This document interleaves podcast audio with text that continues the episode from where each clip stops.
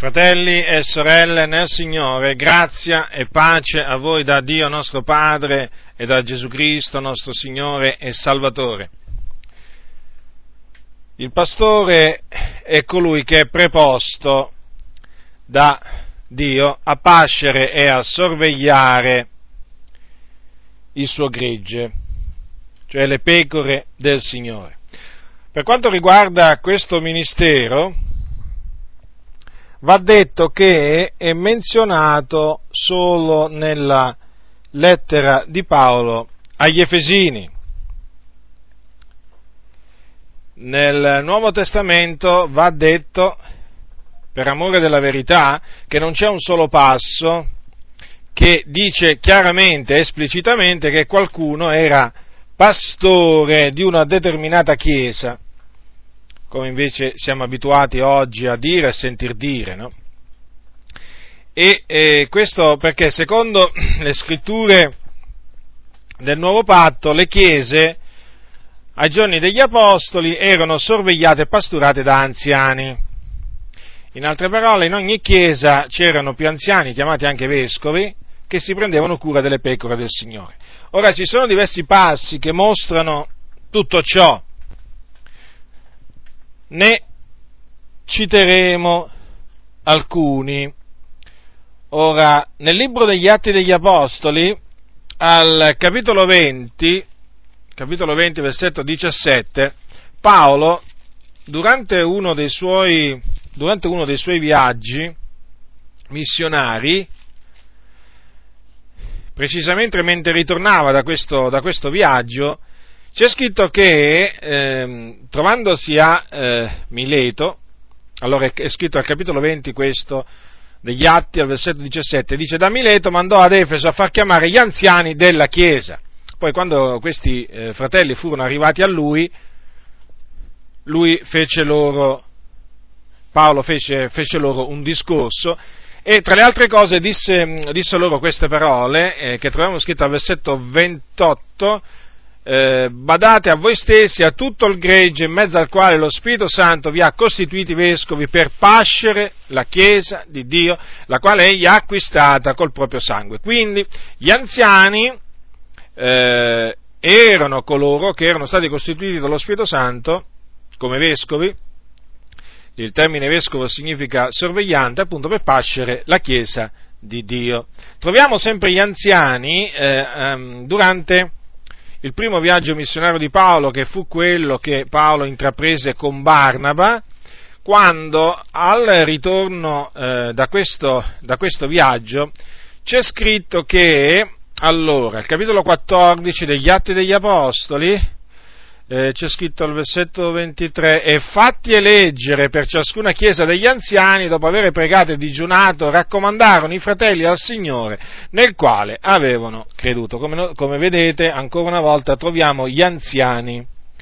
Poi, se eh, prendete se prendete il capitolo 11, eh, sempre degli Atti degli Apostoli, troverete che dopo che Agabo eh, fece quella predizione eh, riguardante ehm, una carestia che, sare- eh, che, ci, che, diciamo che sarebbe venuta, carestia che poi ci fu sotto il regno di, dell'imperatore Claudio, Ora, dopo che fece questa predizione, è scritto, capitolo 11, versetto 29, i discepoli determinarono di mandare ciascuno, secondo le sue facoltà, una sovvenzione ai fratelli che abitavano in Giudea, il che di fatti fecero mandandola agli anziani per mano di Barnaba e di Saulo.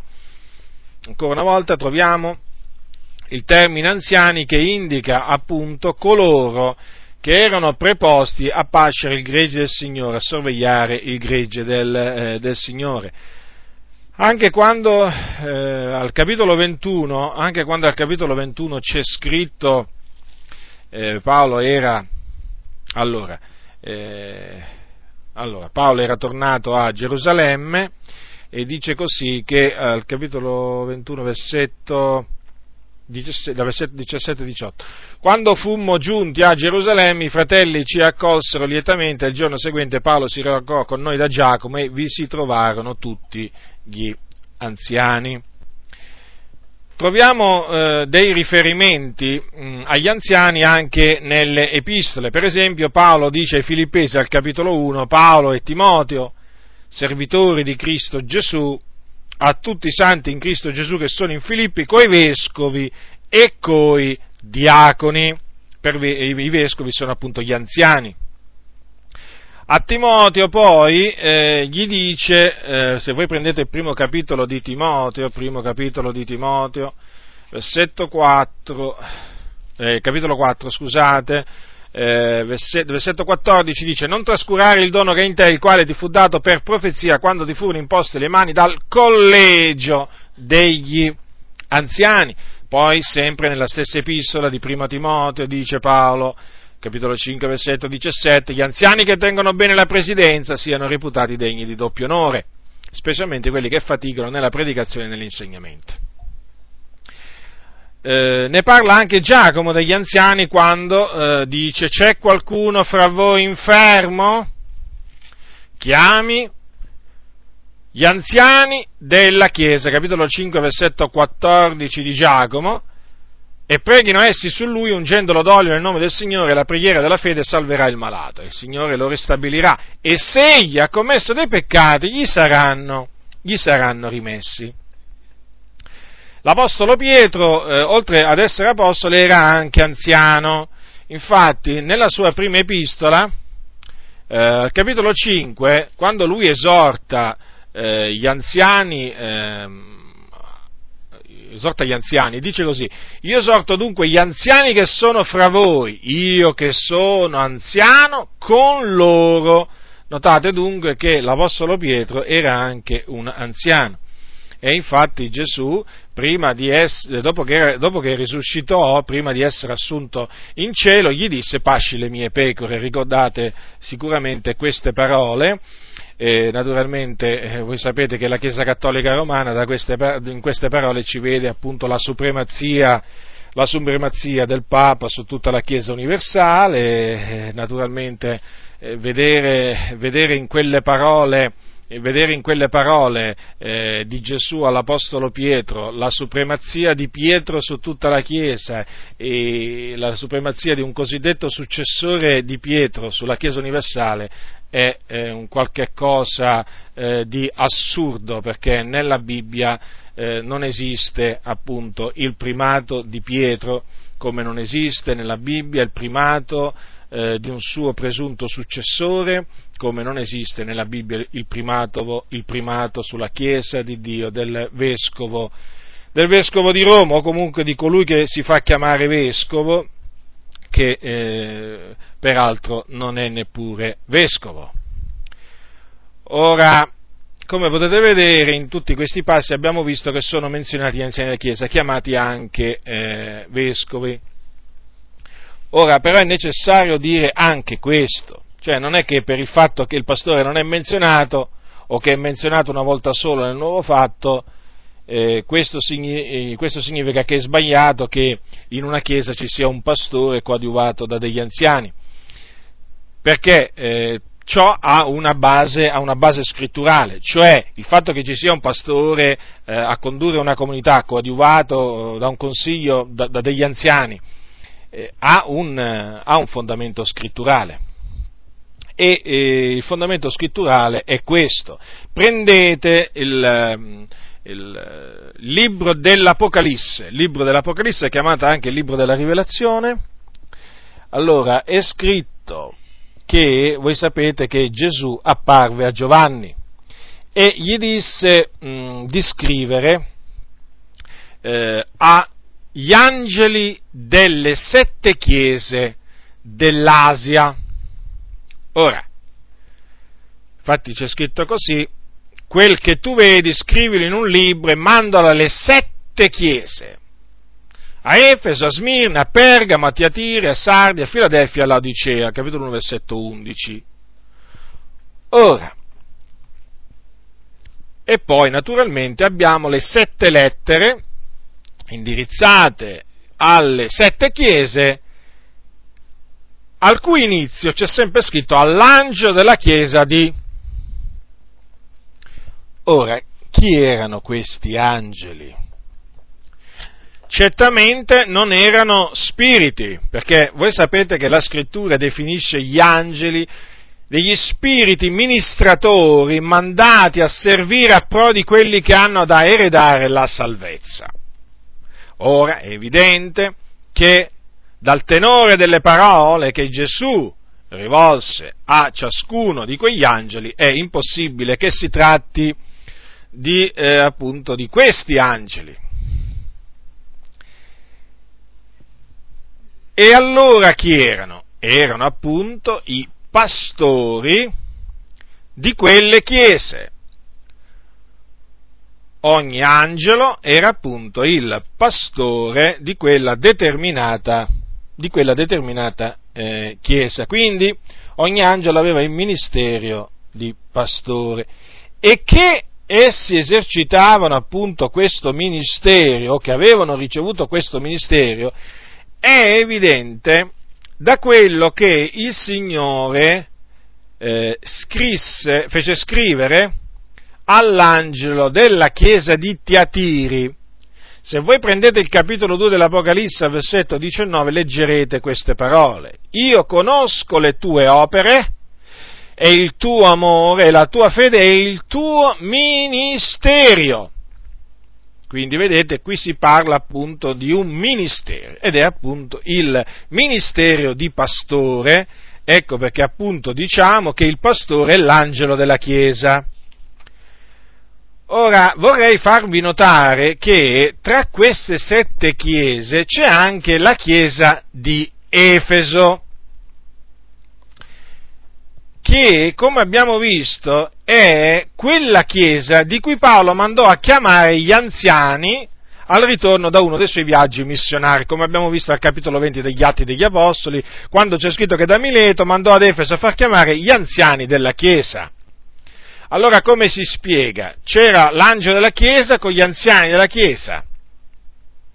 E allora come mai il Signore non fece, eh, si potrebbe fare anche questa domanda, come mai il Signore non fece scrivere eh, agli anziani della chiesa di Efeso, fermo restando che c'erano gli anziani della chiesa, ma all'angelo della chiesa, evidentemente perché la lettera E doveva arrivare al pastore. Quindi nella chiesa di Efeso, già ai giorni degli apostoli, precisamente eh, verso la fine del primo, eh, del primo secolo, noi troviamo eh, un pastore, con appunto gli anziani della, della Chiesa. Il pastore appunto è, il, ehm, eh, è il, l'angelo.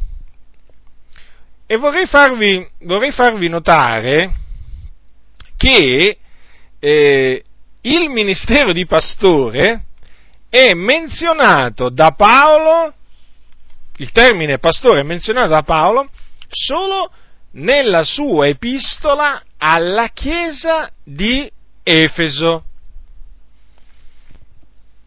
a cui poi Giovanni fece arrivare una lettera al, uh, all'angelo della chiesa di Efeso, quindi al pastore della chiesa di Efeso. Di Efeso. Ora, questi, mh, mm, questi angeli o pastori delle chiese sono rappresentati da delle stelle. Infatti, le sette stelle che Gesù, quando apparve a Giovanni, aveva nella sua mano destra, sono appunto gli angeli delle sette chiese.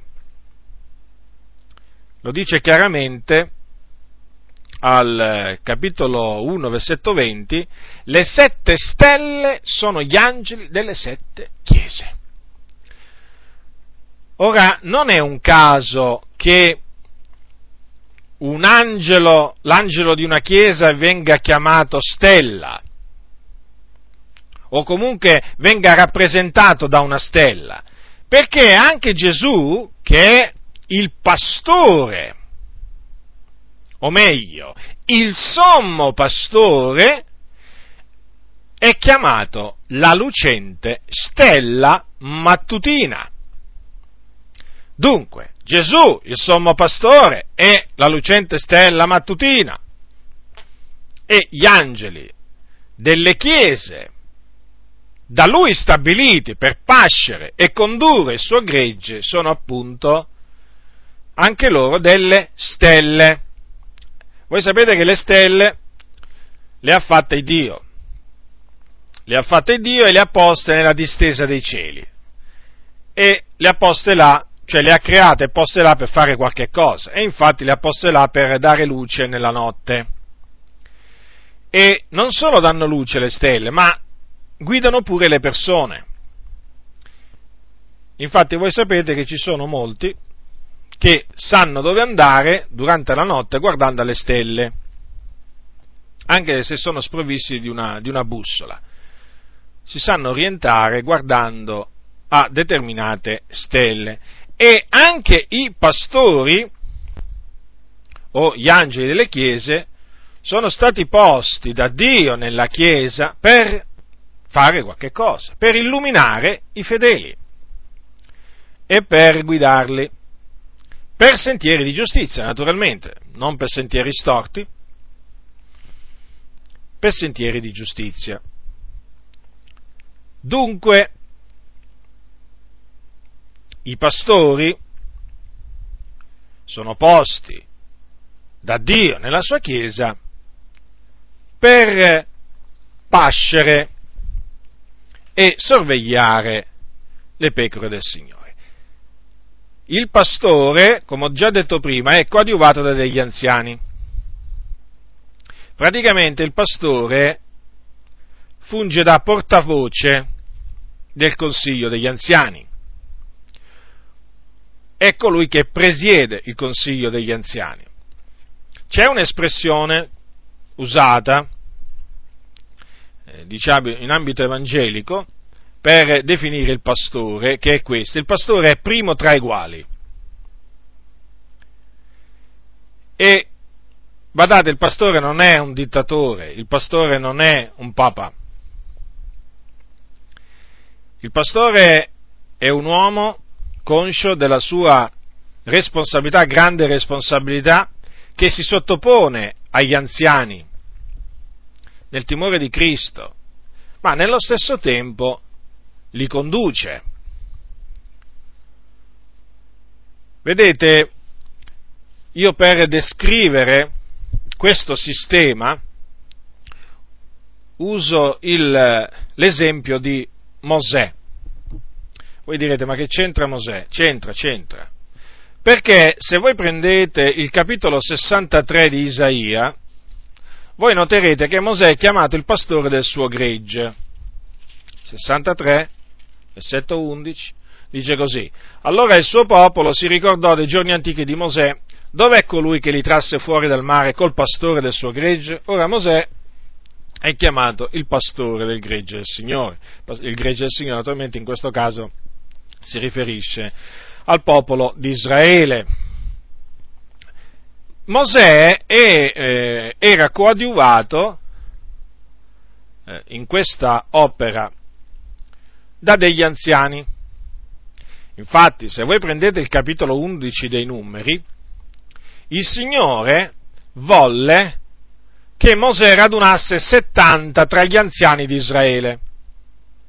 E su questi anziani il Signore fece posare il suo spirito. Cioè il Signore mise lo Spirito Santo sui 70 anziani. E questi eh, uomini eh, avrebbero aiutato Mosè a condurre il popolo.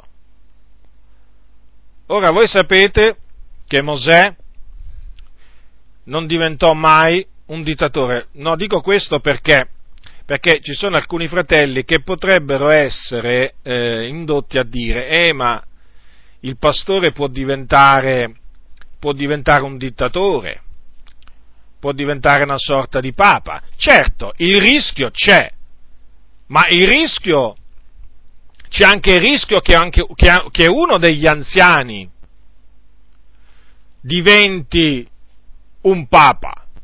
Non è che perché c'è il pastore il rischio è superiore, perché anche se ci fossero solo degli anziani, a condurre una comunità, il rischio che uno di loro si gonfi, si innalzi sopra gli altri, si arroghi diritti che non, ha, che non ha ci sarebbe pur sempre. Ora perché ho citato Mosè? Perché Mosè era un uomo mansueto, molto mansueto, e non diventò mai un dittatore. Fu coadiuvato da degli anziani e riuscì a pascere il gregge di Dio in maniera degno di Dio, certamente aiutato appunto da quei 70 uomini degli anziani del popolo di Israele. Ora,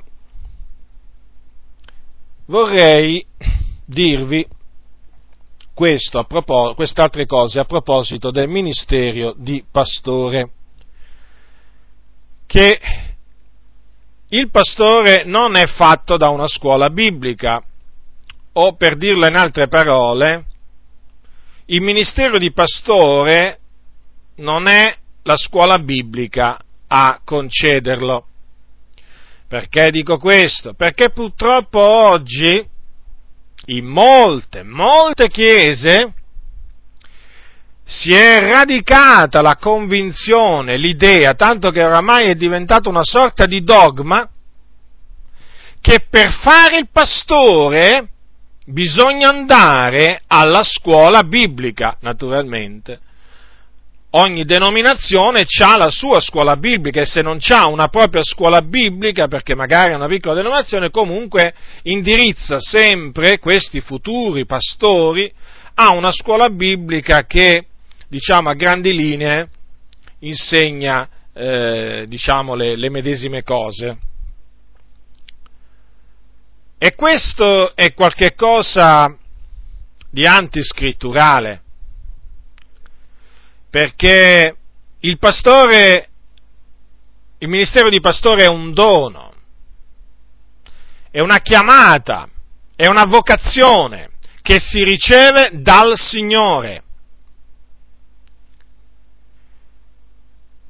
E quindi per diventare pastori non c'è bisogno di iscriversi a una scuola biblica e poi dopo fare una tesi alla fine dei due o tre anni, sì perché naturalmente a queste scuole bibliche poi alla fine del triennio, dei due anni, dipende come è strutturata, c'è da fare una tesi, un po' come all'università e poi no, una volta passata l'esame si riceve un diploma, poi una volta ricevuto il diploma si fa un periodo di tirocinio. Diciamo che il, il potenziale pastore viene mandato in questa o in quest'altra comunità e poi viene, eh, viene posto là a predicare e poi naturalmente gli vengono dati dei voti e se passa appunto questo tirocinio, poi viene costituito pastore. Ora, tutta questa è una prassi che non ha niente a che fare con la parola del Signore. Il fatto di aver fatto diventare la scuola biblica indispensabile per fare il pastore è una cosa molto grave.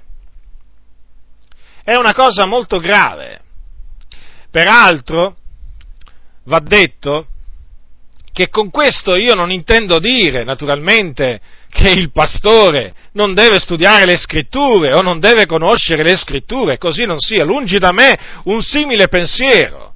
Voi mi conoscete, io esorto continuamente a investigare le scritture, a studiare le scritture. Non mi permetterei mai di dire una cosa del genere perché andrebbe contro la Sacra Scrittura. Ma quello che io voglio dire e dico è un'altra cosa. Che la scuola biblica, così come viene intesa oggi, non è indispensabile per fare il pastore, come non è indispensabile per fare l'evangelista, come non è indispensabile per fare l'apostolo, come non è indispensabile per fare il dottore, e meno che meno per fare il profeta, perché questi sono doni che si ricevono dall'alto. E quando si ricevono, il Signore mette in grado la, il credente che ha ricevuto uno di questi ministeri, adesso eh, concentriamoci sul ministero di pastore. Ora, chi ha ricevuto il ministero di pastore o la chiamata a pasturare il gregge del Signore, dovete sapere questo. Innanzitutto si sentirà spinto a prendersi cura della Chiesa di Dio. E naturalmente, per potersi prendere cura della Chiesa di Dio, lui sa che deve naturalmente conoscere le sacre scritture, perché il pastore è chiamato, tra le altre cose, a pasturare, a pascere il gregge del Signore e quindi a nutrirlo. E quindi colui che ha ricevuto la chiamata pastore si sentirà proprio spinto dallo Spirito di Dio a investigare del continuo le Sacre Scritture, a meditarle, a studiarle. E il Signore non solo metterà in lui un grande amore per la parola di Dio, ma un grande amore per il suo popolo, il desiderio proprio di condurre il suo popolo. Naturalmente il Signore farà sì che questo suo figliuolo riceva l'ammaestramento necessario da altri suoi ministri. Il Signore non lascia coloro che ha chiamato a se stessi, no, no, assolutamente. Gli apre la mente per intendere le scritture, li ammaestra tramite altri fratelli, appunto per metterlo in grado, per mettere in grado chi ha ricevuto questa chiamata di adempiere appunto il ministero di pastore. Poi il Signore gli aprirà le porte, perché quando c'è la chiamata di Dio, vi posso assicurare che nel tempo stabilito da Lui, nel modo stabilito da Lui, il Dio aprirà le porte che si devono aprire affinché quell'anima diventi pastore di una comunità. Invece oggi, invece oggi questo fatto della scuola biblica turba non poco, turba non poco perché il diploma della scuola biblica è diventato un documento indispensabile per fare, tra virgolette, carriera nelle denominazioni. Senza quello le, le porte ti si chiudono, le porte naturalmente che aprono gli uomini. Perché il Signore, il Signore state tranquilli, eh? State tranquilli che il Signore, come vi ho detto, le apre le porte ai suoi servitori magari gliela aprirà fuori da quella denominazione va, e quindi lo farà uscire, ma vi posso assicurare che chi è stato chiamato da Dio a fare il, il, pastore ha il Signore accanto a lui che lo guida e gli aprirà le porte. Ora, questo fatto di aver fatto diventare quel pezzo di carta che è un diploma così importante turba non poco l'anima del giusto turbano un poco l'anima del giusto. Peraltro, peraltro bisogna dire che le scuole bibliche, almeno che, che, io conosco qui in Italia, sono scuole bibliche che dal punto di vista dottrinale traviano, traviano. O prendete la, le scuole bibliche non pentecostali, o quelle pentecostali traviano. Oramai, oramai diciamo, in queste scuole bibliche certamente c'è una parte sana di insegnamento, ma c'è anche una parte malsana. Vi faccio degli esempi. Ci sono oramai scuole bibliche dove viene insegnato il messaggio della prosperità, cioè che è quello che, Dio, che, di, che dice che Dio che ci vuole ricchi materialmente. Ci sono scuole bibliche dove viene insegnato che la salvezza non si può perdere, o che l'era dei miracoli è terminata, che Dio non distribuisce più i suoi doni di guarigione, i doni di potenza d'operare miracoli. Ci sono scuole bibliche, pentecostali poi, dove, dove viene negata la predestinazione, dove viene negato il proponimento delle elezioni di Dio. Ci sono scuole bibliche pentecostali dove viene in maniera chiara eh, negato che il fuoco dell'inferno è un vero fuoco Ci sono scuole bibliche pentecostali dove viene insegnata la gap theory, che dice che i sei giorni della creazione, così come li troviamo scritti nel primo capitolo della Genesi, in effetti in realtà non furono sei giorni di creazione, ma di ricreazione o di ristrutturazione o di ricostruzione. Parliamo di scuola biblica pentecostale. Che dire quindi? Io certamente non raccomando i fratelli ad andare a queste scuole bibliche, poi non parliamo di quei, di quei, seminari a livello locale che vengono, diciamo, organizzati da diverse chiese, dove niente di meno viene insegnato che la chiesa deve entrare in politica, dove è giusto che un pastore si candidi alle elezioni politiche, regionali, nazionali. È una vergogna tutto ciò. Tutto ciò naturalmente avviene in mezzo alle chiese evangeliche. Ora, io sconsiglio vivamente dal frequentare queste scuole bibliche, perché sono scuole bibliche da dove si esce, da dove si esce traviati a livello dottrinale. Ma poi non parliamo, non parliamo dell'insegnamento sull'adornamento delle donne, sul velo. Ci sono scuole bibliche che apertamente dicono che queste erano cose solo per allora. Come si fa come fa un pastore? Come fa un pastore ad andare di, a frequentare una di queste scuole bibliche e uscire? Cioè un pastore, un credente, come fa ad andare in una di queste scuole bibliche e uscire poi ammaestrato per, per pascere il gregge del Signore? Ma quello travierà il gregge del Signore perché è stato a sua volta, a sua volta traviato. E le cose, guardate che vi dico, sono sotto gli occhi di tutti, perché poi dai pulpiti si sentono queste cose. Si sentono. Quindi non sto dicendo nulla di strano. Non mi sto inventando queste cose, sto solo dicendo cose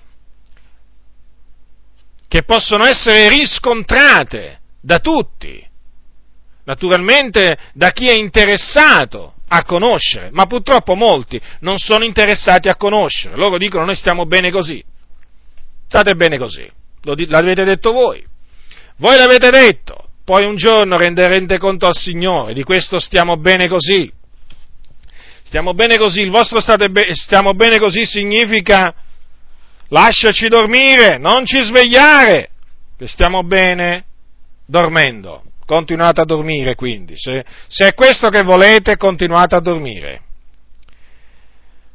Ora, ho voluto fare questa premessa sulla, eh, sulla scuola biblica perché veramente è qualcosa che eh, mi ha turbato sin dall'inizio anche a me, perché io dopo che mi sono convertito, quando ho saputo che il Signore mi aveva chiamato, a predicare la sua parola, io sentivo la necessità di approfondire lo studio delle sacre scritture per eh, naturalmente conoscere le dottrine della Bibbia e essere poi in grado di trasmetterle agli altri. E eh, dove mi volgevo sentivo sempre dire, perché naturalmente parlavo con i fratelli, talvolta con fratelli più anziani di me, e alla fine tutti dicevano la scuola biblica, la scuola biblica, la scuola biblica. E io devo dire questo, che quando sentivo parlare della scuola biblica, sentivo una certa freddezza dentro di me. In effetti non mi sentivo attirato ad andare alla scuola biblica, però sarei stato anche disposto ad andare alla scuola biblica se fosse stato il volere di Dio. Ma naturalmente, siccome che ero, ero combattuto al mio interno, ero giovane nella fede, pregavo il Signore, investigavo le scritture, però sapete, ero combattuto, non ero sicuro, eh, non ero sicuro che, eh, che, dovevo andare alla scuola biblica, ma non ero nemmeno sicuro eh, che Dio non voleva che io andassi alla scuola biblica. E allora un giorno chiesi al Signore un, eh, un segno, in particolare chiesi un sogno e disse al Signore che se entro una certa data lui non mi avesse dato un sogno a riguardo della scuola biblica, io sarei partito per eh, l'Inghilterra per andare a frequentare una scuola biblica. E mi ricordo che il Signore esaudì questa mia richiesta e prima di quel termine mi mandò un sogno in cui mi fece vedere eh, il direttore di questa scuola biblica, in questo sogno mi venne davanti questo uomo che sapevo era il direttore di quella scuola biblica, che mi eh, rimproverava, aveva dei fogli davanti a me che erano fo- i fogli dell'esame che io avevo tenuto a quella scuola biblica e mi rimproverava per quale ragione praticamente ero stato bocciato. Mi rimproverava perché eh, non avevo scritto correttamente alcune parole, però la sostanza era corretta, era la forma che lasciava un po' a desiderare. E, e io presi quel sogno appunto come il segno, la conferma che Dio non mi voleva, che non voleva che io andassi alla scuola biblica. E ricordo, ricordo che eh, quando appunto presi questa decisione di non andare più, una, di non andare a una scuola biblica, in me calò una pace grande, una pace profonda.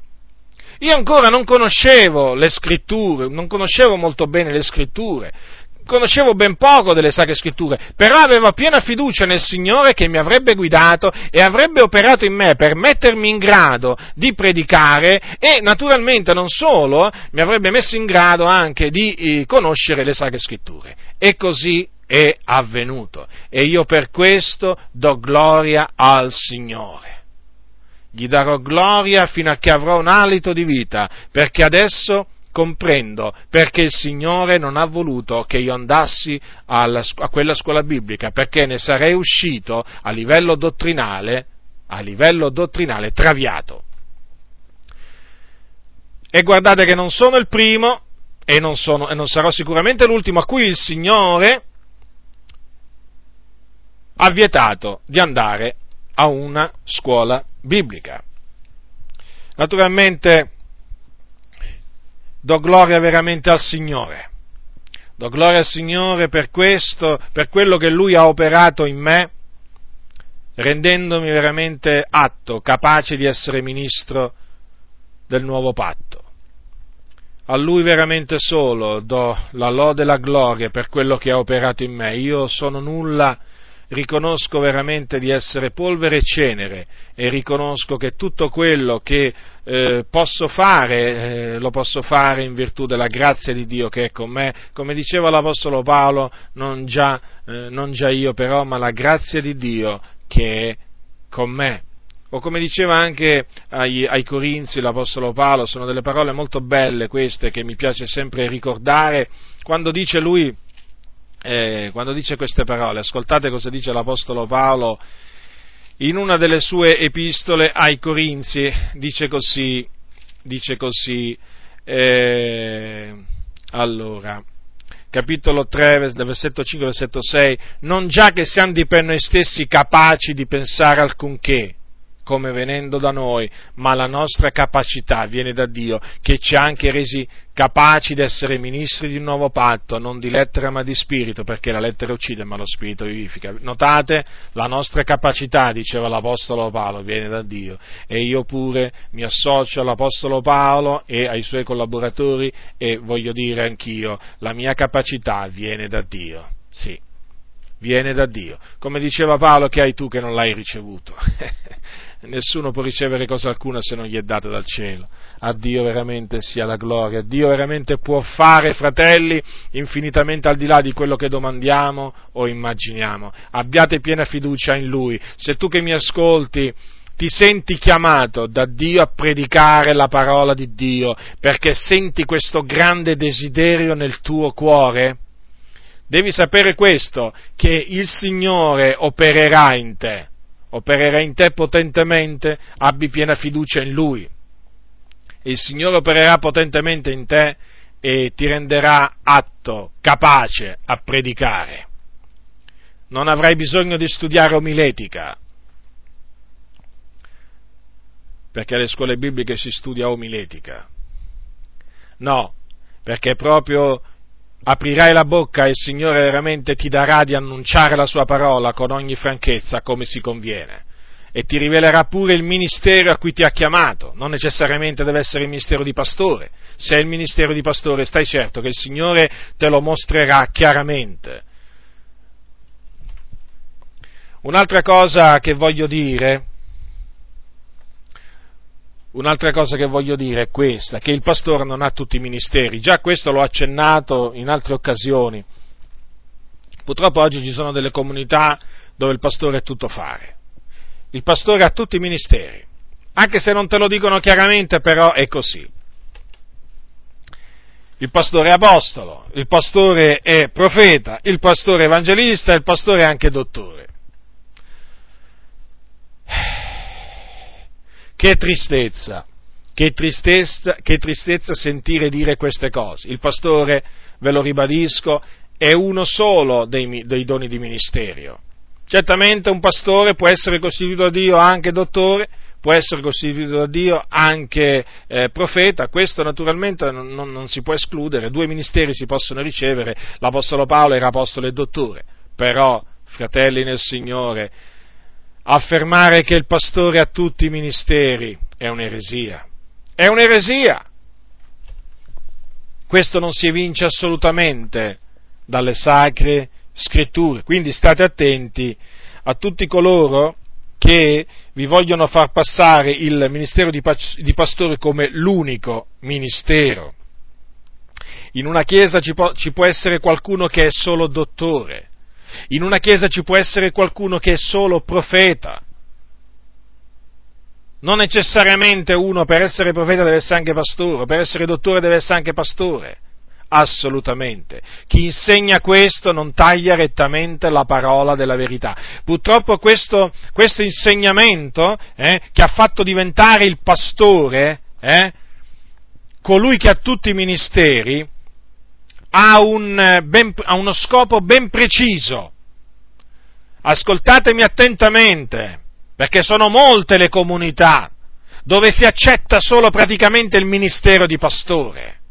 Questo ministero, che, questo insegnamento che dice che il pastore ha tutti i ministeri, ha lo scopo di far assorbire alla Chiesa tutto quello che si vuole, non che vuole il Signore, tutto quello che si vuole. E così si usa del pastore, ci si usa del pastore, perché il pastore diventa il servo del Signore tramite cui il Signore parla. Il Signore non parla tramite qualcun altro, no? il Signore parla solo attraverso il pastore. Sì, voi direte, ti vengono a dire che il Signore ci parla tramite la sua parola, sì, ma deve essere sempre filtrata la parola di Dio attraverso quello che dice il pastore. Il pastore è il servo del Signore, tutto quello che dice va accettato, tutto. Va detto sempre amen. Chi non dice amen è un tipo pericoloso, è un sovversivo, un ribelle, uno da cui guardarsi. Il fatto è che oggi Bisogna dire, ci sono volte in cui è giusto dire amen a quello che dice il pastore e amen significa così sia, ma vi posso assicurare che ci sono tante volte in cui bisogna dire anche così non sia, perché il pastore insegna delle falsità, delle ciance, fa dei vani ragionamenti e quindi ai vani ragionamenti non si può dire amen, fratello, si deve dire così non sia. Dunque, quell'insegnamento che fa del pastore tutto fare è pericolosissimo. È pericolosissimo perché in questa maniera il pastore non è controllato da nessun altro. Il pastore è fuori controllo, perché non ci può essere nessuno nella Chiesa che ha un altro ministero. I ministeri, voi dovete sapere, si controllano a vicenda. La varietà di ministeri la varietà di ministeri ha un effetto benefico sulla Chiesa. Certo, perché vedete, vi è diversità di ministeri, ma c'è un solo Signore, cioè, e seppur sempre la fonte da cui arrivano tutti i ministeri è una sola, ed è il Signore. È Lui che dà questi doni, è Lui che ha dato. Quindi è evidente che il Signore, se ha stabilito più ministeri e non ne ha stabilito uno solo, ci sarà una ragione o anche più di una, ma riflettete. Altrimenti il Signore avrebbe costituito solo il ministero di, di pastore. Se fosse stato necessario solo il ministero di pastore, il Signore avrebbe costituito, ve lo posso assicurare, solo il ministero di pastore sotto il nuovo patto. ma il Signore ha costituito anche altri ministeri che non solo naturalmente aiutano il ministero di pastore, ma anche lo controllano. Certo, certo che lo controllano. Invece in questa maniera il pastore, con questo insegnamento insegnato dalla denominazione, naturalmente, di cui lui è vittima, il pastore naturalmente è vittima di questo insegnamento, il pastore si mette al riparo. Certo, si mette al riparo perché non c'è nessun altro che può parlare e di cui si possa dire quel fratello ha questo ministero, no? Perché tutto è nelle mani del pastore. Riflettete molto attentamente alla condizione in cui si trovano molte chiese pentecostali. Il pastore è diventato come una sorta di mediatore tra Dio e gli uomini, tutto passa attraverso il pastore, tutto ma com'è possibile? Ma com'è possibile che chiese, molte chiese si siano ridotti ad accettare solo il, praticamente solo il ministero di pastore? Chiamato il servo del Signore. Questo per mancanza di conoscenza. Naturalmente questo perché fa comodo, certo. E come se fa comodo? Perché la Chiesa è più controllabile. È più controllabile. E siccome che le denominazioni sono dei papati, più o meno potenti, eh, il papato che fa? Cerca di controllare la chiesa locale, di ridurla in schiavitù, e così è successo. E per ridurla in schiavitù che cosa fa? Accentra tutto nelle mani del pastore. Purtroppo questo è un insegnamento che esiste, fratelli. Non è che me lo sono inventato io. E poi, all'atto pratico, ditemi un po', come mai si sente parlare solo del ministero di pastore? Come mai? E poi, ma domandatevi anche, ogni tanto, ma chi mi parla dal pulpito è veramente pastore? Ha ricevuto veramente dal Signore la chiamata? Il dono di ministero del pastore? Fa, cominciate a farvi queste domande, perché molte chiese non sono in mano a pastori chiamati da Dio, ma sono in mano a uomini che sono servi di Mammona, che hanno solo il titolo di pastore. Mettete alla prova colui che domenicalmente vi, vi, parla dal pulpito, mettetelo alla prova per vedere se è un vero pastore. Non vi preoccupate perché se è un vero pastore passerà la prova. Il fatto è che se è un falso pastore invece la prova non la passerà. Ora, adesso vi voglio dire come i pastori devono pascere le pecore, perché appunto i pastori sono stati costituiti a pascere le pecore, non a pascere loro stessi, eh, le pecore del Signore. Ecco, Cominciamo col dire che le pecore sono del Signore. Tu dirai, fratello, ma adesso ci viene a dire pure questo, ma lo sappiamo. Sì, lo sapete. Allora come mai spesso si sente dire la comunità di quel pastore? La chiesa di quel pastore?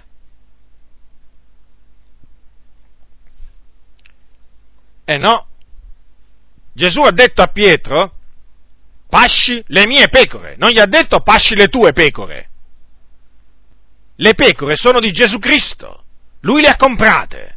Abbiamo visto nel passaggio in, negli Atti degli Apostoli prima, quando Paolo parlò ai santi, di, eh, a, a, quegli, a, a, quegli, anziani, che gli disse queste parole, pascete, badate a voi stessi a tutto il gregge, in mezzo al quale lo Spirito Santo vi ha costituiti vescovi, per pascere la Chiesa di Dio, la quale gli ha acquistata col proprio sangue. Quindi, la Chiesa di Dio, le pecore sono del Signore, perché le ha acquistate il Signore col suo proprio sangue. Poi, infatti, l'apostolo, l'apostolo, Pietro, poi, che appunto, a cui Gesù aveva detto pasci le mie pecore, che ha detto appunto nella sua prima epistola, io esorto, capitolo 5, da versetto 1, io esorto dunque gli anziani che sono fra voi, io che sono anziano con loro, e testimone delle sofferenze di Cristo, e che sarò pure partecipe della gloria che ha da essere manifestata, pascete il gregge di Dio, che è fra voi. Quindi attenzione, fratelli, le pecore sono del Signore non sono del pastore terreno. Le pecore sono del Signore sono state affidate alla cura di un pastore terreno. Quindi ricordatevelo questo. Il pastore è un ministro di Dio, a cui vengono affidate, a cui, a cui toccano in sorte alcune pecore del Signore affinché egli si prenda cura di queste pecore. Ora, l'Apostolo Pietro ha detto appunto come, devono, come, essere, come deve essere pasciuto il gregge di Dio o le pecore del Signore. Allora, pascete il gregge di Dio che è fra voi, non forzatamente, ma volenterosamente secondo Dio, non per un vil guadagno, ma di buon animo, e non come signoreggiando quelli che vi sono toccati in sorte, ma essendo gli esempi del gregge. E quando sarà apparito il sommo pastore, otterrete la corona della gloria che non appassisce. Dunque, il pastore è chiamato a pascere le pecore del Signore non di mala voglia nemmeno per forza, ma volonterosamente, con una buona volontà. Non è una cosa sgradevole a farsi, eh, quello di pascere il gregge del Signore, come non è neppure un'opera inutile, è, una, è un'opera molto utile quella di pascere il gregge del Signore. Poi de, il, il, pastore non deve pascere per un vile guadagno, cioè non deve essere animato dalla cupidigia, non deve essere spinto dalla cupidigia a pascere il gregge del Signore, ma deve essere spinto, cioè deve pascerlo sinceramente, di buon animo, con una, con una pura coscienza. Poi il pastore non deve signoreggiare le pecore che il Signore gli ha affidato, cioè non deve dominare su esse con violenza e con asprezza. Il pastore deve sempre ricordare che è un servo del Signore e che se vuole essere servito deve prima servire.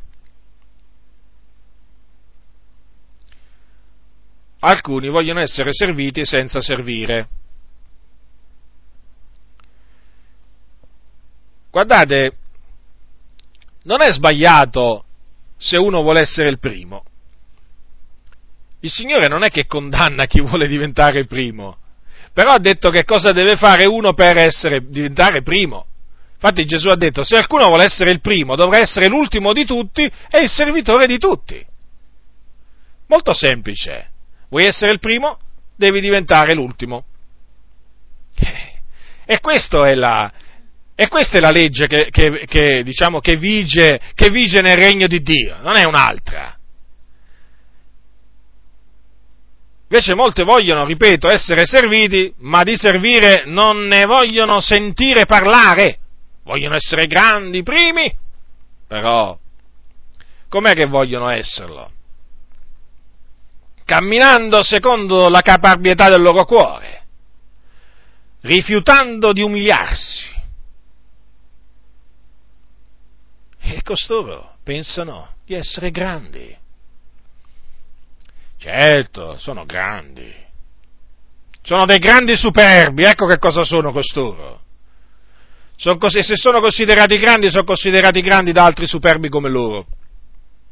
Il fatto è che ci sono molte comunità in mano a, a pastori superbi, uomini superbi, arroganti, che proprio mh, mm, a cui non interessa niente di prendersi cura delle pecore del Signore. Niente proprio.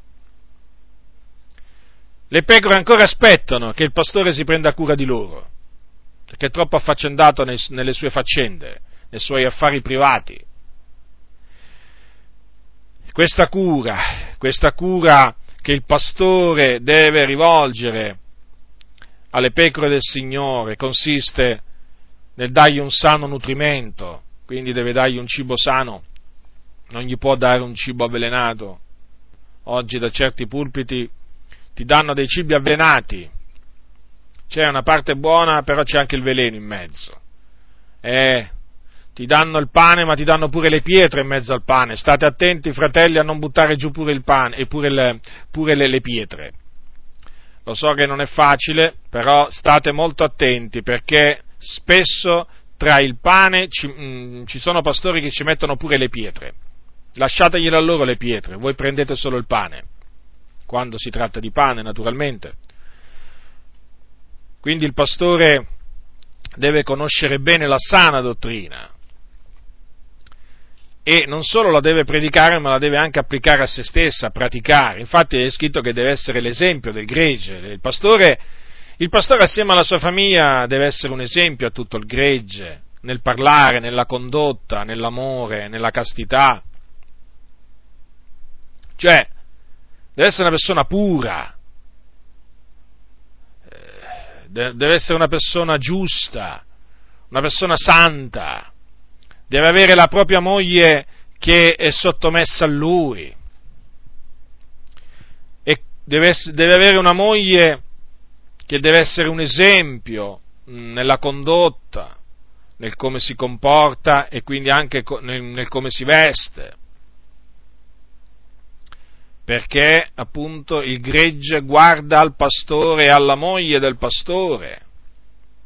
E quindi la moglie del pastore non può mettersi la minigonna, non può, non può adornarsi d'oro, di gioielli o di vesti sontuose. Questo naturalmente non lo deve fare nessuna sorella, ma qui sto parlando appunto della moglie del pastore. La moglie del pastore non può, venire, non, non può andare in giro con l'ombelico di fuori, con i pantaloni a, eh, con la vita bassa, quelli che vanno di moda oggi. La, la, moglie di un pastore non può vestirsi con i tacchi a spillo, con le vesti attillate, truccata, cioè quasi fosse una modella. Non può, perché in questa maniera incita, incoraggia le sorelle a fare lo stesso, a vestirsi nella stessa maniera indecente. Purtroppo oggi chi dice queste cose è antiquato, è retrogrado, ma comunque non mi preoccupo, sono in buona compagnia. L'Apostolo Paolo prima di me queste cose le ha insegnate, pure l'Apostolo Pietro. Non mi vergogno, non mi vergogno di dire queste cose, guai a me se mi vergognassi di dire queste cose le cose di cui, bisogna, di cui bisogna vergognarsi sono altre, queste sono cose invece che vanno proclamate sui tetti, in mezzo a questa generazione di credenti pervertiti. Sì, pervertiti a livello spirituale, a livello dottrinale, che non sanno discernere il bene dal male, che hanno mutato le tenebre in luce, le luci in tenebre, l'amaro in dolce e il dolce in amaro. Queste cose vanno proclamate, diceva Paolo a Timoteo, predica la parola, insisti a tempo e fuori di tempo. Riprendi, sgrida, esorta. Con pazienza e sempre istruendo, perché verrà il tempo che non sopporteranno la sana dottrina. Questo è il tempo in cui non sopportano la sana dottrina in mezzo alla Chiesa dell'Iddio vivente. Il sano insegnamento è disprezzato. La donna del pastore si deve velare il capo. Quando prega o profetizza. Il pastore e la sua famiglia non possono darsi alle concupiscenze del mondo. Quindi, tra le altre cose, non possono andare al cinema, non possono andare al Luna Park, non, pos- non, non devono andare al mare, a mettersi, a mettersi in costume da bagno. Ma come fa?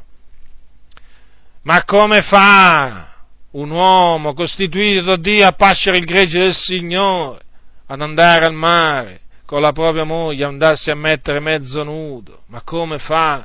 Ma dov'è il pudore? Ma dov'è il pudore, il senso del pudore? Non c'è neppure quello in mezzo alla Chiesa di Dio, non c'è neppure il senso del pudore.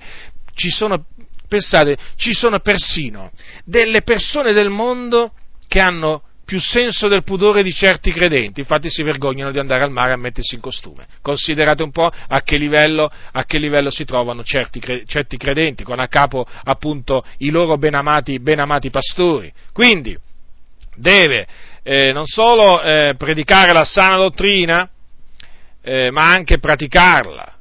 Il pastore non può, non può giocare all'otto, eh, il pastore non può fumare, il pastore che vi posso dire io non può essere un buffone, uno a cui piace scherzare, cui piace raccontare le barzellette, magari quelle sui politici. No, perché ci sono pastori che, che dicono che amano proprio le, le, le barzellette sui politici.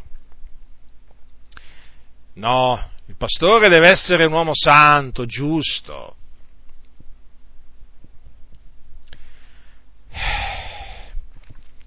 Il pastore deve proteggere il gregge dai lupi rapaci.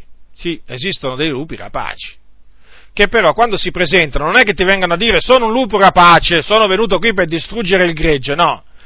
Il lupo rapace viene per distruggere il gregge ma vestito da pecora. Allora bisogna individuarlo. Come lo si individua? Dai frutti. Ogni albero si riconosce dal frutto. L'albero buono fa frutti buoni, l'albero cattivo fa frutti cattivi. Non disse questo Gesù? Come si riconoscono i falsi? Dai loro frutti. Dunque, e naturalmente per frutto si intende eh, non, so, non, solo il frutto delle azioni, ma anche, anche il frutto della bocca. Eh?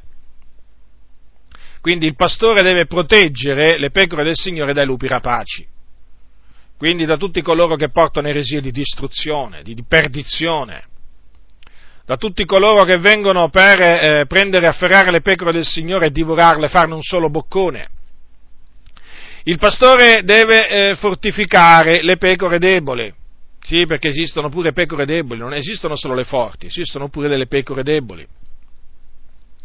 Deve proprio avere una lingua esercitata il pastore a sostenere lo stanco, a confortare gli abbattuti,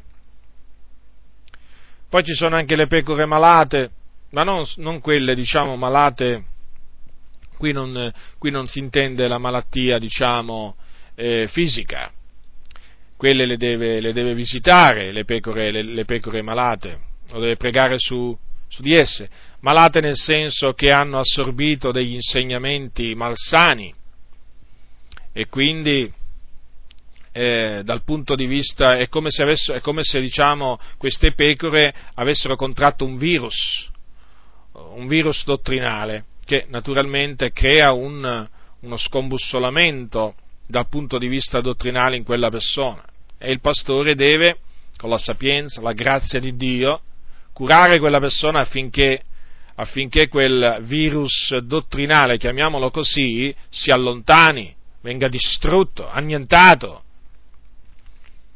e poi il pastore deve fasciare le pecore ferite?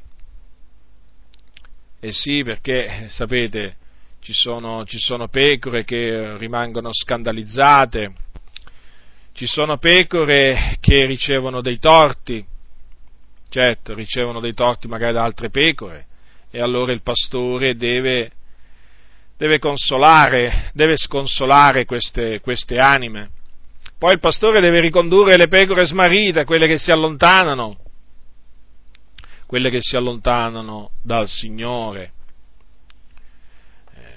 Poi il pastore deve, deve riprendere quelle pecore che hanno, che hanno bisogno di essere riprese. Sì, perché il pastore non è che è chiamato solo a consolare. Spesso si sente predicare su quel passo, consolate, consolate il mio popolo. Sì, però la scrittura dice pure di riprendere il popolo del Signore, di fare conoscere al popolo di Dio le sue trasgressioni, non dice solo una cosa, dice anche quest'altra. Paolo ha detto a Timoteo, riprendi, sgrida, esorta. Questa è una delle cose mm, che viene meno fatta, meno osservata.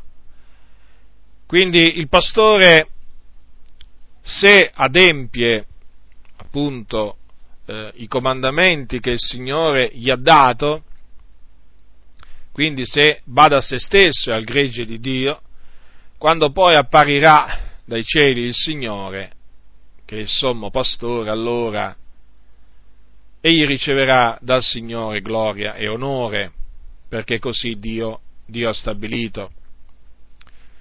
E se il pastore invece, e se il pastore invece fa tutt'altro. Cioè, se il pastore si abbandona alle concupiscenze carnali e quindi non è d'esempio alla Chiesa e d'intoppo ai fedeli, se il pastore domina le pecore con violenza ed asprezza, se il pastore cerca il suo proprio interesse, non ciò che è di Cristo, che succederà a codesto uomo. Dovete sapere, fratelli, che il Signore flagella quei pastori che si comportano in maniera contraria a quello che è il volere di Dio. Fratelli, il Signore, Dio, il Signore Dio è un fuoco consumante e non lascia impuniti codesti uomini. Costoro, vi posso assicurare, riceveranno la condegna mercede del proprio traviamento e il Signore gli farà trovare il salario della loro condotta, perché Dio è giusto. Vi vorrei leggere alcune parole che il Signore rivolse contro i pastori di Israele al tempo dei profeti, parole dure che è bene ricordare affinché nessuno si illuda capitolo 34 di Ezechiele. Ecco cosa è scritto dal versetto 1. E la parola dell'Eterno mi fu rivolta in questi termini, figlio d'uomo, profetizza contro i pastori di Israele, profetizza e dia a quei pastori, così parla il Signore l'Eterno, guai ai pastori di Israele che non hanno fatto se non pascere se stessi. Non è forse il gregge quello che i pastori debbono pascere? Voi mangiate il latte, vi vestite della lana, ammazzate ciò che è ingrassato, ma non pascete il gregge. Voi non avete fortificato le pecore deboli, non avete guarito la malata, non avete fasciato quella che era ferita, non avete ricondotto la smarrita, non avete cercato la perduta, ma avete dominato su loro con violenza e con asprezza ed esse, per mancanza di pastore, si sono disperse, sono diventate pasto a tutte le fiere dei campi, si sono disperse. Le mie pecore vanno errando per tutti i monti e per ogni alto colle, le mie pecore si disperdono su tutta la faccia del paese e non v'è alcuno che ne domandi, alcuno che le cerchi. Avete notato che parole dure che parole dure che il Signore ha avuto contro i pastori di Israele. Cosa ha detto? Guai. Guardate che nella Bibbia non c'è scritto solamente benedetti coloro che, o beati coloro che, o beato colui che, ci sono anche guai, eh?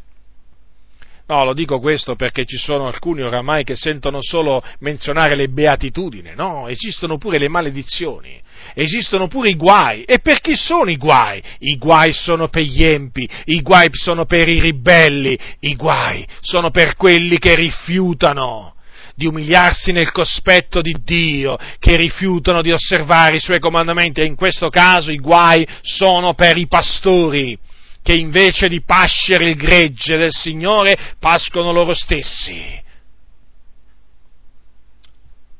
Sì, si cibano del latte del gregge, ah, quello sì, ma non curano il gregge. Non lo curano, perché? Perché loro più che pastori sono dei mercenari, sono degli uomini d'affari, sono persone che hanno tutt'altro per la testa, loro hanno affari da curare e infatti pensano ad arricchire. Pensano a farsi un impero sulla, sulla terra, quasi che dovessero vivere per l'eternità. Io tante volte mi domando, ma ci sono alcuni che vivono sulla terra senza pensare minimamente che da un momento all'altro potrebbero proprio lasciare questa terra, proprio in un batter d'occhio, proprio lasciarla, così, all'improvviso, senza nessun preavviso. Ci sono predicatori, pastori che vivono così, non curanti di quello che gli può accadere da un momento all'altro.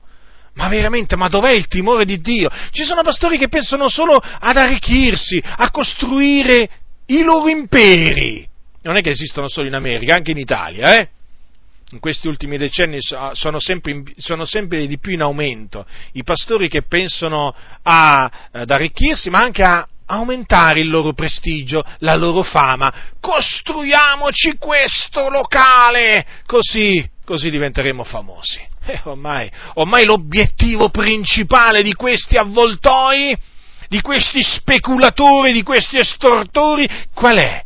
Costruire il mega locale. Così nel paese, nella città, si viene a sapere che tot chiesa ha costruito questo immenso locale e così si fanno un nome, un po' come quelli che volevano costruire la torre di Babele, no? volevano farsi un nome. E così oggi sono molti pastori, naturalmente assieme ai loro accoliti, ai loro seguaci, facciamoci un nome, facciamoci, facciamo vedere che ci siamo pure noi qui in questa città, che non c'è solo il cardinale, che non c'è solo il vescovo, che non c'è solo la cattedrale cattolica romana c'è pure il nostro locale. E che locale! E che locale! Ed ecco, ed ecco la, la, la, preoccupazione, la preoccupazione da cui sono assillati giorno e notte questi pastori, come fare per accumulare i miliardi necessari, i miliardi, adesso ci sono i milioni di euro, come fare adesso per accumulare questi milioni di euro per costruire questa, questo megalocale. E allora naturalmente le scogitano tutte. E naturalmente non può mancare il precetto sulla decima. Se non date la decima, il Dio maledirà! Maledirà voi e le vostre famiglie, state attenti. Il Dio manderà su voi questa e quest'altra piaga, se non date la decima. Ecco, preoccupazione principale, ricordarsi della decima, naturalmente, chi gli fa comodo, ho già dimostrato che naturalmente i, santi non sono obbligati a dare la decima, ma naturalmente costoro, se c'è un precetto che conoscono, è quello di dare la decima. Peraltro non lo conoscono nemmeno bene, perché, perché ci sono delle cose relative alla decima che loro naturalmente ignorano. D'altronde sono ignoranti e perciò ignorano. Ignorano anche le cose relative alla decima. Questi pastori si sono dimenticati che la decima solo i leviti la potevano riscuotere dal popolo. Loro non sono leviti e quindi non la possono riscuotere. Per cui Basterebbe solo questo, basterebbe solo questo proprio per far cadere tutti i loro piani, appunto, che hanno fatto loro cuore, nel loro cuore per farsi un nome. Dunque, voglio dire, costoro. Ma costoro, eh, loro, naturalmente, il loro obiettivo, il loro scopo, la loro ragione di vita è questa, fratelli, è questa, ma lo si capisce da come parlano. Costruire grandi locali di culto, avere grandi persone che va, tante persone che vanno ad ascoltarli. E naturalmente per avere tante persone bisogna calpestare la sana dottrina, non bisogna parlare di certe cose, cioè non puoi pretendere di avere grandi folle parlando del velo, non puoi pretendere di avere grandi folle parlando contro le minigonne, non puoi pretendere di avere grandi folle parlando contro la bigiotteria da, di, di, di, d'argento, d'oro, di ferro, di, di rame, non importa. Non puoi pretendere, perciò Silenzio, queste cose qui non si dicono, questo è legalismo. Niente regole! Il Signore ci ha resi liberi, fratello. Ognuno si veste come vuole. È chiaro. Più siamo, meglio è. Loro guardano alla quantità, non alla qualità. Quello che loro importa, quello che a loro importa è che il locale sia pieno.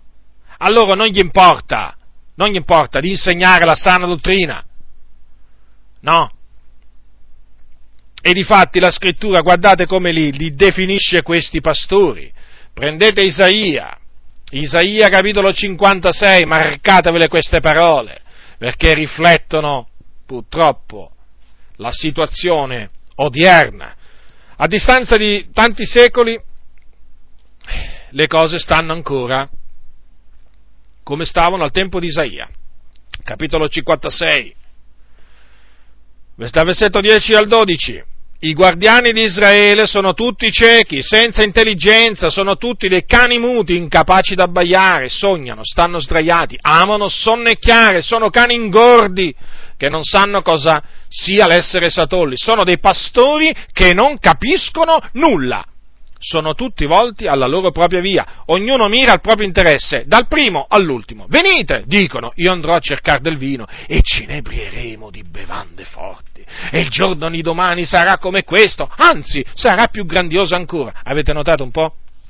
Avete, queste sono parole del Signore, degli eserciti, dell'Iddio vivente, che conosce i cuori, che investiga i cuori e le reni, fratelli del Signore. Questa è parola di Dio, eh? Allora, i guardiani di Israele? Pastori, eh? Come li definisce? Ciechi. Hm, ciechi. Un cieco non, non vede. Quindi costoro sono incapaci di riconoscere il bene il male. fratelli nel Signore, è così. E quindi, essendo ciechi, sono incapaci di guidare i, i santi per sentieri diritti e piani, che sono i sentieri antichi. Loro, essendo ciechi, guidano i credenti per vie traverse, per vie dove non c'è pace, per vie tortuose, per vie laterali. Eppure molti non se ne accorgono. E perché? Perché sono dei ciechi guidati da altri ciechi. Sono senza intelligenza.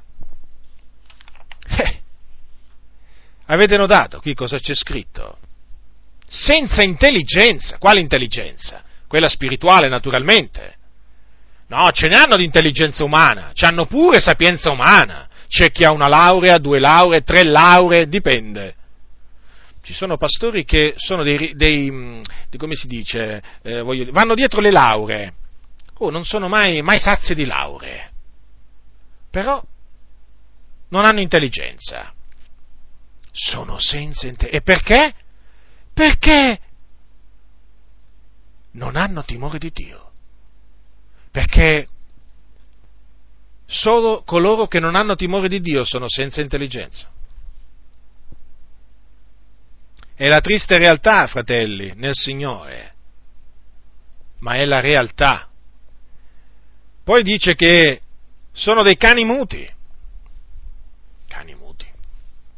Sì, perché appunto sono chiamati guardiani, dovrebbero fare la guardia, sono i cani da guardia, no? Il pastore in un certo senso è, è, il pastore è un guardiano ed è messo lì naturalmente per fare la guardia, come un cane, no? Un cane da guardia è messo lì per fare la guardia, no? Se no perché è chiamato cane da guardia? Allora, il cane da guardia deve fare la guardia. Ora, io dico, è chiaro, un cane muto che guardia può fare? Se è incapace da abbaiare, ma mi volete dire che guardia può fare un cane che non è capace ad abbaiare? Ecco, eh, questi qua fanno la, la stessa cosa eh, sono incapaci d'abbaiare. Infatti vedono il pericolo e stanno zitti. Arrivano gli avvoltoi, arrivano i lupi nel loro mezzo, ben travestiti, gli danno le chiavi del locale di culto, lo accolgono con tanto di applauso, gli danno i posti migliori, gli fanno predicare quello che vogliono. Sono dei cani muti questi, incapaci d'abbaiare sanno solo poi naturalmente scatenarsi, scagliarsi contro coloro come me che li riprende, che fa conoscere le loro, le loro opere malvagie, il loro vero carattere. Dunque costoro arrivano i cattivi operai e che fanno? E i cani muti stanno zitti.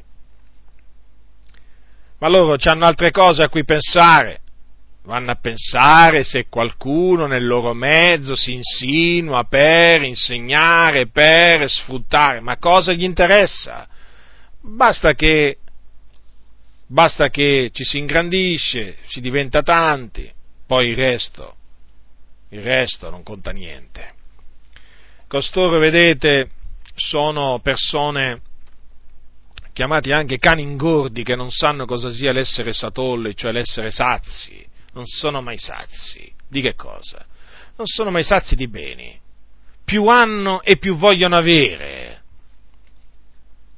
Come ha detto un giorno, detto un, giorno un, un, noto, un noto pastore americano che è stato naturalmente anche qui in Italia, e dice io sono stanco di sentir parlare delle strade d'oro in cielo, io l'oro lo voglio qui qui, ora. E loro questo vogliono, l'oro. L'oro, l'oro. L'oro quello pregiato. Che tristezza. Questi pensano ad arricchirsi, sono tutti volti alla loro via e hanno come fine quello appunto di vivere come principi e re sulla faccia della terra.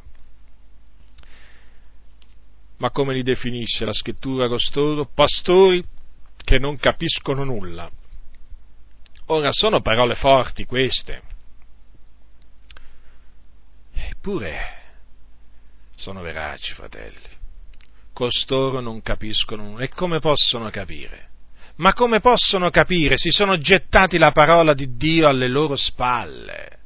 L'hanno calpestata, l'hanno adulterata. Si fanno beffe di chi insegna la sana dottrina.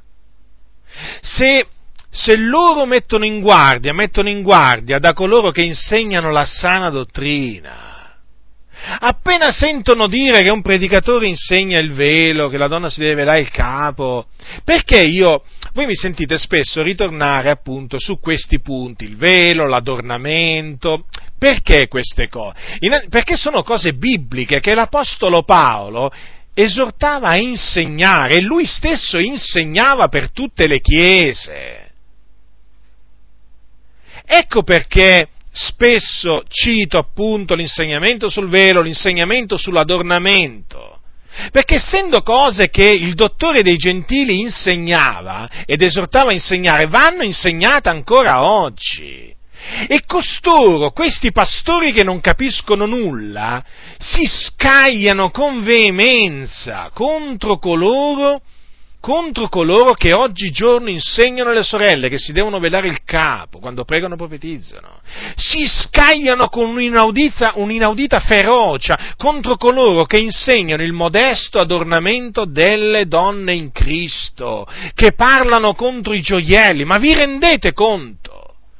Se l'Apostolo Paolo fosse in vita, eh, chiamerebbero legalista pure Paolo, si scaglierebbero pure contro l'Apostolo Paolo, non, gli, non lo farebbero predicare neppure all'Apostolo Paolo nelle, nelle loro locali di culto. Ma cosa pensate voi? Ma che cosa pensate? Che all'Apostolo Paolo come all'Apostolo Pietro li farebbero predicare? Ma che?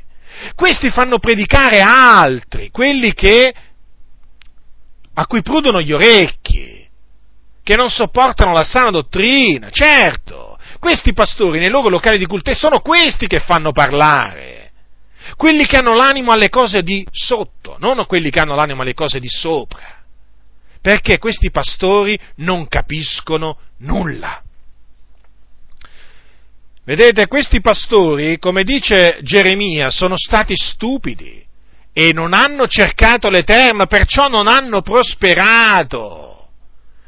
Non fatevi ingannare dai numeri. Non fatevi ingannare per, dall'apparenza, quella è solo apparenza, fratelli. Guardate alla sostanza, guardate addentro le cose, non alla superficie, perché l'apparenza inganna spesso, inganna. Guardate che questi pastori, che sono molto conosciuti, ve lo ripeto fratelli, questi pastori che sono molto conosciuti nella loro vita privata, sono dei miserabili, sono dei miserabili a livello spirituale. È così, fratelli. Si sanno imbastire un discorso, sanno anche parlare, dire qualche cosa, sanno intrattenere, perché le loro, le, le, diciamo, i loro sermoni non sono, non sono, le loro predicazioni non è che sono predicazioni, quello che dicono, sono degli diciamo, sono dei discorsi per intrattenere il popolo. Guardate, fratelli, che questi nella vita privata sono dei miserabili, sono privi di sapienza, privi di intelligenza, perché hanno rigettato il timore di Dio. Assicuratevi, fratelli, assicuratevi di quello che vi dico fate le vostre ricerche e poi vedrete. E poi vedrete cosa scoprirete. Scoprirete cose che vi faranno accapponare la pelle, che vi faranno rizzare i capelli, che vi faranno rabbrividire. Avete visto cosa dicono questi pastori? Venite, io andrò a cercare del vino e ci inebrieremo di bevande forti. Taluni di questi sono degli ubriaconi, fratelli. Non solo, taluni sono ladri, altri omosessuali, altri adulteri, hanno l'amante, sì, ci sono pastori che hanno l'amante, ci sono pastori che picchiano le loro mogli, sono dei bruti. Lo so, no, non sono cose piacevoli, né da dire né da sentire, ma tant'è, questa è la realtà e io non posso coprire la realtà, non posso mistificare la realtà come fanno taluni. Molti di questi amano il denaro, voi li dovete conoscere, fratelli. Amano il denaro. Questi, vi posso dire questo, Giuda tradì Gesù per 30 sicli d'argento, voi lo sapete questo. Costoro tradiscono l'Evangelo per meno di 30 sicli, anche per 2 euro. Ma che vi posso dire? Per 50 centesimi. Questi pastori sono pronti a tradire la verità per 50 centesimi, manco per un euro, perché sono volti alla loro via, amano il denaro Guardate, esistono fratelli costoro, non illudetevi. Come diceva, come, come diceva il profeta, questi pastori hanno guastato la vigna del Signore, calpestano la porzione che gli è toccata. Riducono la sua deliziosa porzione in un deserto desolato. Quello che avveniva ai tempi dei profeti ancora avviene oggi, fratelli. Questi pastori sono degli operatori di scandali. Non gli importa niente, sapete? Loro non badano alla loro condotta. No. Se vedono la corruzione, la mondanità dilagare nel gregge, ma che gli importa? Loro non sono uomini che piangono se vedono il popolo che non si santifica, perché loro stessi non si santificano. Se il popolo è infedele alla parola del Signore, non si rammaricano, fratelli nel Signore, perché loro stessi sono infedeli alla parola. Compassione verso i deboli non ne hanno. Loro sono interessati solo ai ricchi, a quelli che riempono le loro casse di offerte. Quelli sono da loro tenuti sott'occhio. Quelli sì, sono i cari fratelli, ma i poveri quelli non contano niente, fratelli, quelli non contano niente. Costoro levarsi per, per, per costoro levarsi in favore della verità? Tempo sprecato. Loro hanno le loro verità, non hanno tempo per difendere il consiglio di Dio, confutare, non se ne parla nemmeno di confutare le false dottrine, devono stare in, pa- devono stare in pace con tutti devono stare in pace, in particolare con i cattolici romani. Infatti, una delle caratteristiche di questi pastori che non capiscono nulla è che sono ecumenici. Non poteva mancare l'ecumenismo. Siamo tutti fratelli, siamo tutti figli di Dio, ma anche loro credono in Gesù. Ma in quale Gesù? Ma in quale Gesù? Nel Gesù che viene offerto giorno dopo giorno, migliaia di volte all'anno, eh, nella messa, anche se in maniera incruenta, senza spargimento di sangue, in quel, in quel Gesù, nel Gesù che è nell'ostia, eh? corpo, sangue e divinità e che viene adorato, in quel Gesù, eh? in quale Gesù credono i cattolici romani? Nel Gesù che li perdona tramite il prete? In quale Gesù credono? Nel Gesù che appare e che dice di dire il Santo Rosario, diletti, questo è un altro Gesù, con costoro che proclamano un altro Gesù, o col Gesù che dice che si viene salvati per opere, perché questo è il Gesù della Chiesa Cattolica Romana, con il Gesù che dice che dopo morti c'è il purgatorio, e questo è il Gesù? Lo stesso Gesù che predichiamo noi? No, questo non è lo stesso Gesù che predichiamo noi. Questo è un altro Gesù. E con queste persone che credono in un altro Gesù noi non possiamo camminare. Questi sono idolatri, questi non sono cristiani. Eppure questi pastori che non capiscono nulla abbracciano costoro, li accolgono.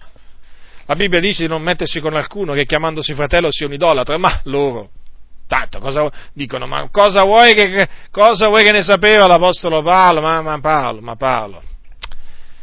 L'Apostolo Paolo ma l'Apostolo Paolo, probabilmente era Paolo che non capiva niente.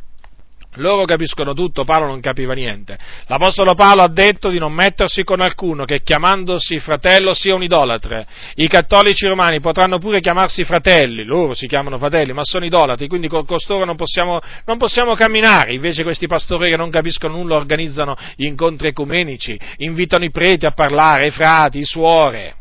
Non le ex suore, eh, le suore proprio. Sì, sì, sì, sì, anche alla radio, anche alla televisione come? Come, come?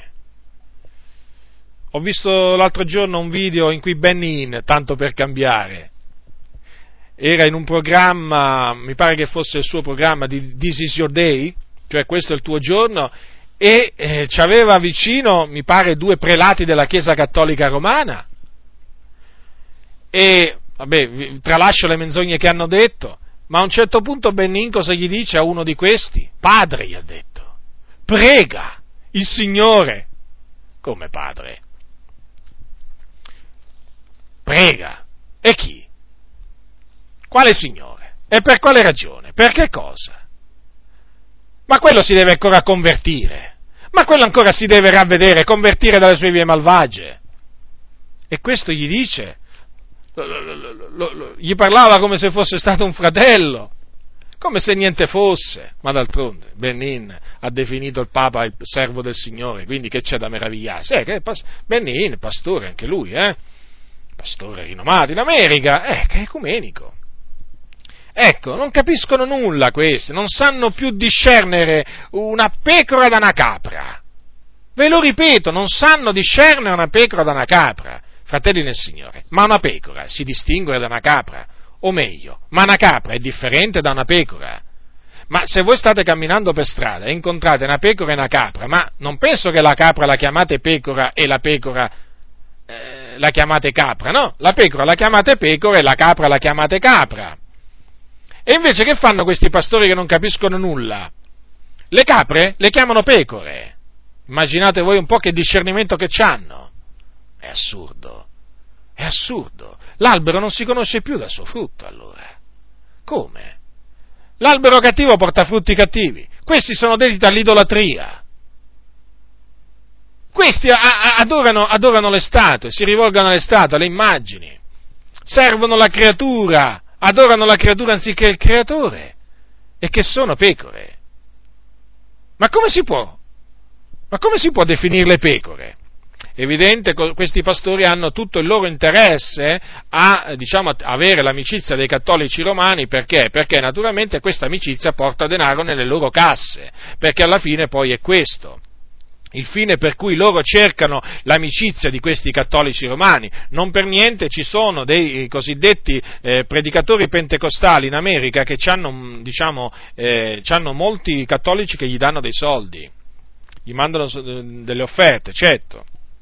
Ecco perché naturalmente loro si guardano bene dal confutare le eresie della Chiesa Cattolica Romana, ma non se ne parla nemmeno. Sono dei pastori che non capiscono nulla. Dunque, e poi naturalmente costoro sono dei, dei buffoni, dei buffoni nel senso che gli piace buffoneggiare, raccontare barzellette, fare ridere, e li riconoscete, sapete, fratelli, non è che ci vuole tanto. Sono dei pastori che non capiscono nulla. Guai a loro, lo dice la Sacra Scrittura. Sapete, costoro poi naturalmente con i loro ragionamenti vogliono far credere che Dio è con loro. Ah, Dio è con noi. Questa è un'opera che Dio ha grandemente benedetta. Fratelli nel Signore, non vi fate ingannare dall'apparenza ve lo ripeto, perché costoro sono dei pastori che non capiscono nulla, sono senza intelligenza, sono dei cani muti incapaci da abbaiare. Quindi, fratelli nel Signore, stando così le cose, è evidente che c'è una netta differenza tra un vero pastore e un falso pastore, chiaramente perché c'è differenza tra ogni cosa che è vera è la, è la, diciamo, è la, è la cosa falsa. C'è differenza tra un albero buono e un albero cattivo, c'è una differenza tra la pecora e la capra, c'è differenza che vi posso dire, ma se ne possono, se ne possono fare di paragoni. E eh, questa differenza è riscontrabile, è visibile, non è qualcosa di invisibile. Quantunque magari cerca di essere, eh, come si dice, tenuta nascosta, però può essere tenuta nascosta, certe cose possono essere tenute nascoste solo per un certo tempo, ma non in eterno, perché non v'è niente di nascosto che non abbia diventato manifesto.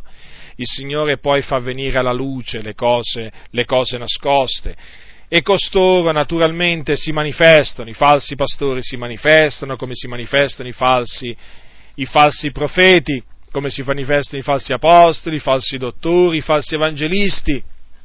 Quindi, stando così le cose, state molto, state molto attenti, perché mentre un vero pastore, un vero pastore lo, do, lo, dovete, lo dovete accettare, lo dovete supportare, lo dovete sostenere, dal falso pastore vi dovete ritirare perché non cerca il vostro bene, ma cerca il vostro male.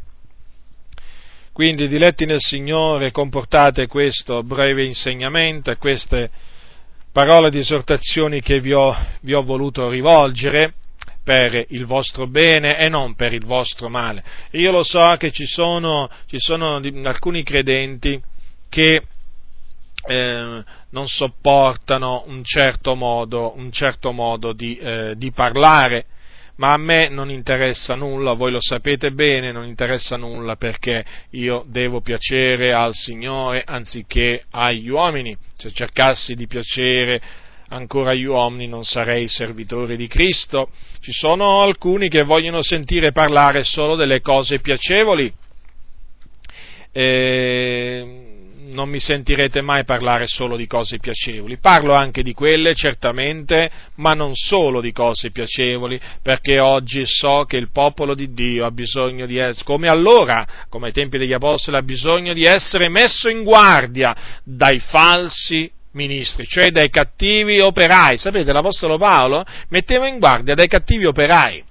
Lo sapete questo? Guardate che cosa ha detto Paolo ai, santi di, Filippi. Ha detto così, guardatevi dai cattivi operai, capitolo 3, versetto 2. Ora, ma io dico, esistevano dei cattivi operai, quindi esistevano i buoni operai e i cattivi operai. E la stessa cosa, fratelli, è oggi, esistono i buoni operai e i cattivi operai. E come si riconoscono sti cattivi operai? Dalle loro azioni. Non mi stancherò mai di dirvelo, dalle loro azioni, dalle loro parole. Perché un albero cattivo fa frutti cattivi. Ricordatevi, un albero cattivo non può fare frutti buoni. È come un, un, diciamo, un roveto, un, diciamo, i triboli no? non possono mica portare fichi. Eh, è contro, è contro natura. E quindi anche in questo caso i cattivi operai sono degli operatori di scandali sono operai che vanno contro l'insegnamento della parola di Dio, che provocano le divisioni, che cercano il loro interesse, che la sana dottrina la calpestano. Eh, che vi posso dire io? Ormai ve l'ho dette tante volte queste cose, si riconoscono. Non è che non si riconoscono, come nella natura, ve lo ripeto, si riconosce una pecora da una capra, eh? Così anche nel campo spirituale, i cattivi operai si riconoscono, eh? Ora appunto alcuni non vogliono mai sentire parlare, no? Ma c'è bisogno, in questa maniera, ma c'è bisogno perché, ripeto, fratelli, questo è il tempo, come era, lo era anche a quel tempo, in cui la, la sana dottrina è calpestata. Sono così tante le false dottrine che il nemico è riuscito a introdurre nella Chiesa tramite i cattivi operai che non si può rimanere in silenzio. E appunto eh, è il tempo di mettere in guardia i fratelli dai falsi ministri, cioè dai cattivi operai, perché esistono. Ma voi, quando leggete la Bibbia, voi non dovete pensare che le, le cose di cui Paolo parlava cioè si riferivano solo a quel tempo, no, perché ancora oggi esistono quelle stesse persone eh, di, da cui Paolo diceva di guardarsi, quelli che predicano Cristo per invidia e per contenzione, quelli che fomentano le dissensioni, che, eh, che fomentano gli scandali contro l'insegnamento che abbiamo ricevuto, i cattivi operai, i cani, eh, quelli della mutilazione, voglio dire, ci sono i falsi fratelli di cui Paolo parla, ci sono ancora oggi fratelli Perciò non accettate tutto per buono, non accettate tutti per pecore, perché tra queste pecore ci sono delle capre, solo che queste capre sono vestite da pecore. Capito? Sono come i lupi, no? Che si vestono da pecore. Ecco, così queste capre si vestono da pecore, ma voi li dovete smascherare con l'aiuto del Signore, perché questi sono furbi, sapete? Sono furbi, non è che ti vengano a dire sono una capra. No, siete voi che dovete discernere il loro carattere di capra. Non è che il cattivo operaio ti viene a dire lo sai che sono cattivo io, ma lo sai che io adesso ti voglio sedurre, ma lo sai io che adesso... No, il cattivo operaio vi viene, vi benedice, vi dice caro fratello, quanto sei caro, facciamo questo, facciamo quell'altro, ma è un cattivo operaio. E poi naturalmente questo è riscontrabile dalle sue azioni e dalle sue parole. Quindi eh, io vi metterò in guardia naturalmente ogni volta che ne avrò occasione dai cattivi operai. D'altronde Paolo lo faceva e io naturalmente eh, mi sento di fare quello che faceva eh, l'Apostolo Paolo. Lo ripeto, per il vostro bene, per la vostra edificazione e non per la vostra distruzione. La grazia del Signore nostro Gesù Cristo sia con tutti coloro che lo amano con purità incorrotta. Amen.